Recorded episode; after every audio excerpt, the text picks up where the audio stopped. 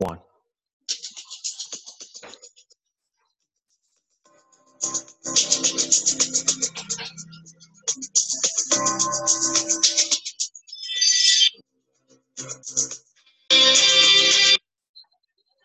And good afternoon, everyone, and welcome to Learning Community number 3, podcast for Principles of Logistics 3100. I am Raul Madrid, and I'm accompanied by Sharon Holster, and Victoria Stafford. Our podcast today will cover the evolution of air travel from its infancy to present time, innovations that have streamlined air travel, and the vast applications of air travel itself. I will be starting us off with a brief history lesson on air travel. Since the beginning of time, man has always had the desire to fly and touch the sky. This is hard to do since we as humans do not have wings like our feathery friends. Many attempts to fly can be traced back as the 1700s with hot air balloons and other primitive contraptions. Fast forward to the early 1900s, Wilbur Wright and Orville Wright, or commonly known as the Wright brothers, were the first successful humans to fly on an airplane. On December 17, 1903, they flew the first airplane, even though it only flew 120 feet of total time of 12 seconds. But nevertheless, it flew. Since then, aviation aircraft have evolved exponentially. Since the ultimate goal was to travel over large distances in the quickest way possible and carrying as many people as possible. In the early 1920s, design of the aircraft began to change and started catering more towards passenger travel. At the time, planes carried less than 20 passengers a flight and were short due to fuel limits. In the 30s, planes began to carry more passengers, and flight attendants were introduced to flight travel to make flights for passengers more comfortable. At the same time, planes were being constructed with soundproofing material and heat to make flights enjoyable at the elevation of 20,000 feet. Towards the end of the 30s, the first pressurized cabin was introduced, changing flight travel forever. During the 40s, aviation industry changes direction from commercial to military purposes. As you might know already, this was done to support the war efforts during World War II. Moving on to the late 50s and early 60s, the introduction of the jet engine was introduced, replacing piston-driven engines that were already being pushed to their limits.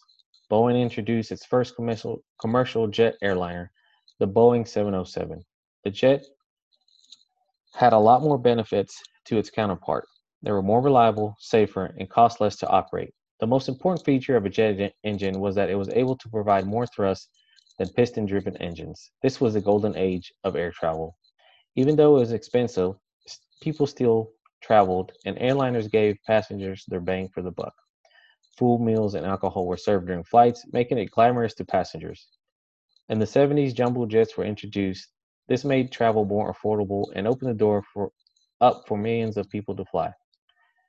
The birth of modern air travel had begun. Nothing too drastic changed in the aviation industry between the 70s and all the way up to the 90s. In the early 2000s, one event changed the aviation industry and air travel for the whole world. The 9/11 attacks on the World Trade Center changed how we travel and how airline companies conduct business. More security was added to airports and their surrounding areas. Plane manufacturers had added safety features to their airplanes, ensuring the safety of their crews and passenger.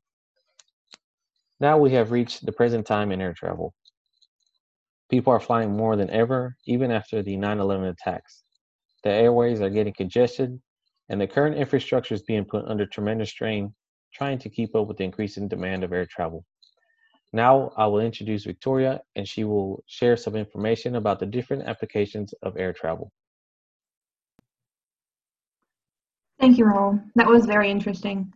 If you think about it, it really is amazing how in just a few short years, air travel became so popular. Like you said, in the 20s, only about 20 passengers could fly at a time. But by the 30s, when they introduced better technology, the plane was able to carry more passengers. So it's amazing how it has progressed. So for my segment, I'll be going back to a few topics that Raul mentioned, like passenger flight travel and World War II. But also, I will be talking about the first air freight system, the first airmail service, and also airlines from the beginning to now. So to start, the first air freight shipment took place on November 7th, 1910. This was flown by Phil Parmalee, and this was 8 years after the Wright brothers took their first flight. A common unknown fact about this flight is that it actually was a race between train and airplane to see who is the fastest. They both traveled the same route between Dayton and Columbus, Ohio, and with the train being two cities behind, the plane won and set a new cross-country speed record. A couple of years later, the first passenger flight started in 1914. This started on January 1st and was flown from St. Petersburg to Tampa, then back. After this flight, the airline then made 2 trips a day for 6 days a week, and they charged $5 per person and $5 per 100 pounds of freight. This operation, like many during this time, did not stay afloat and only lasted for about 4 months. They carried a total of 1,204 passengers during their time of operation. So with air travel being proven to be promising, the rise of airmail started. There were attempts to start an airmail service in 1912, but it wasn't until 1918 when the first air route was established. This was flown on May 15th, 1918 between New York and Washington, D.C. With this now established, airmail shipments were flown a total of 218 miles a day for 6 days a week. When first established, this service was under the U.S. government with Army Air Service pilots flying the planes. But later, the Post Office Department took over on August 10th, 1918. After the establishment of multiple air services, many of them would not stay afloat to keep operations going. But during and after World War I, many airliners started up and freight became more popular. Fast forward to World War II, planes were used more than ever for the transportation of troops, weapons, and supplies. For example, during World War II, 650,000 tons of cargo was transported from India and China. By the end of World War II, the International Air Transport Association was formed and more cargo airliners started to appear. So with more airliners starting to appear during and after the 1920s and after the wars, the popularity of freight air travel grew. For example, in 1927, only about 46,000 pounds of freight were shipped, but by the end of 1931, that number grew to over 1 million pounds of freight shipped per year. This new growth also promoted the growth of American businesses, with merchandise having a way to move more quickly. Also, this allowed for businesses to keep less inventory on hand, thus lowering inventory costs for many. Some examples of companies that started during this time include Ford Transport Service in 1925, Western Air Express 1926, Pan American Airways in 1927, and American Airlines in 1930. Now fast forward to 1971, when a company called Federal Express was founded and then started operations in 1973.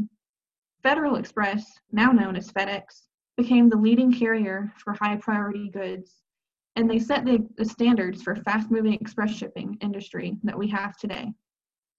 Now I'm going to hand this off to Sharon, who's going to share some points about the innovations that have streamlined air travel.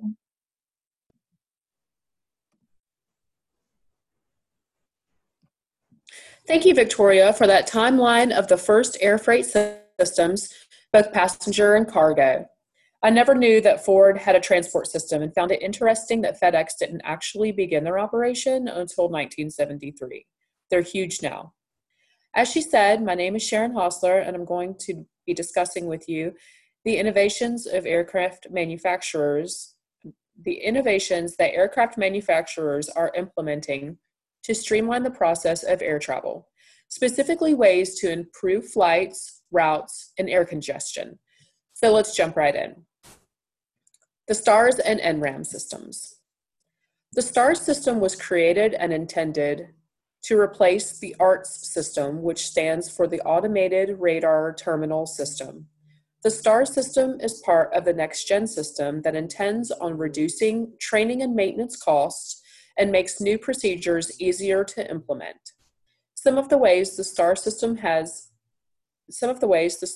intends to assist in aviation needs are terrain and weather alerts, conflict avoidance, and the sequencing and separation of air traffic.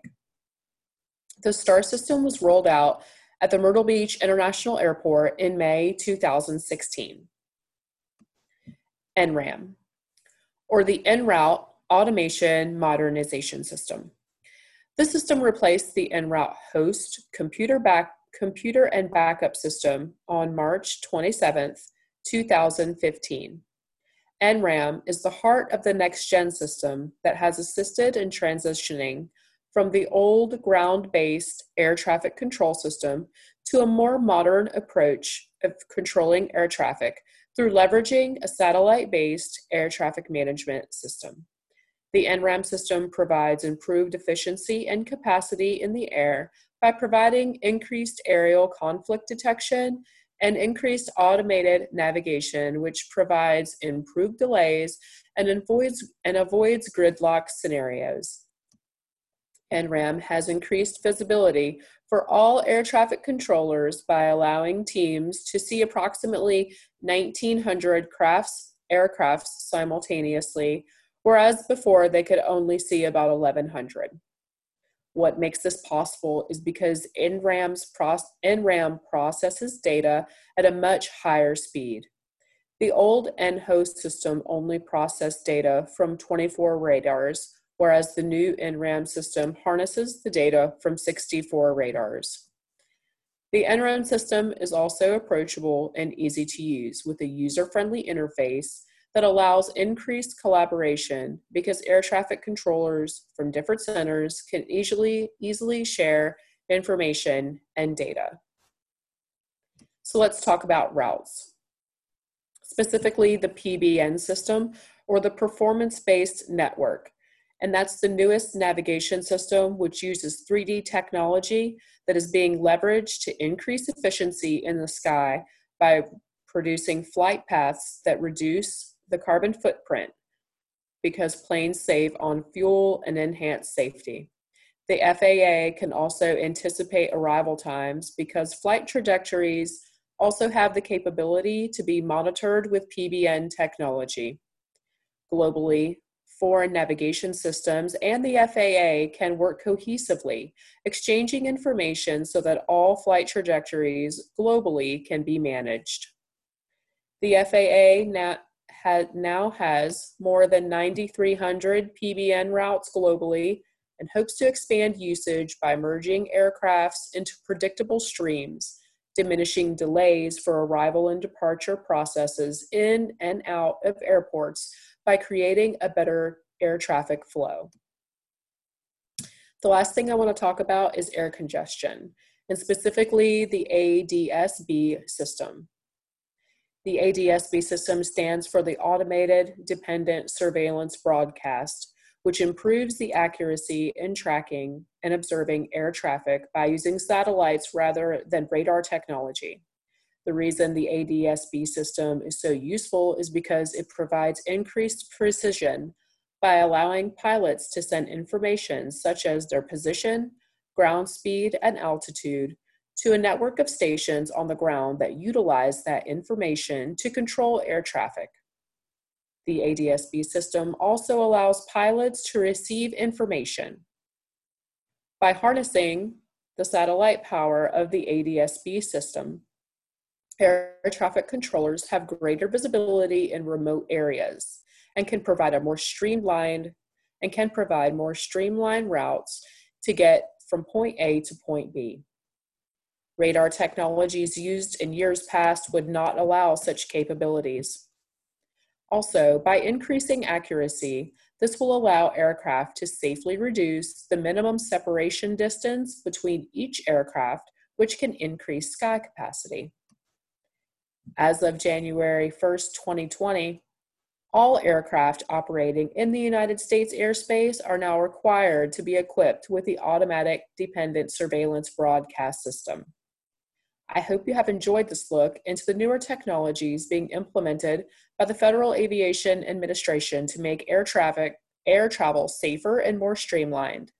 I will now reintroduce my colleague, Raul Madrid, who is going to conclude our podcast today. Thank you. Thank you, Sharon and Victoria, for sharing great information about freight systems, passenger travel, and flight systems that have innovated air travel throughout the world. I hope that this podcast was fun and interesting to sit through as it was to put together. Thank you for your time and goodbye.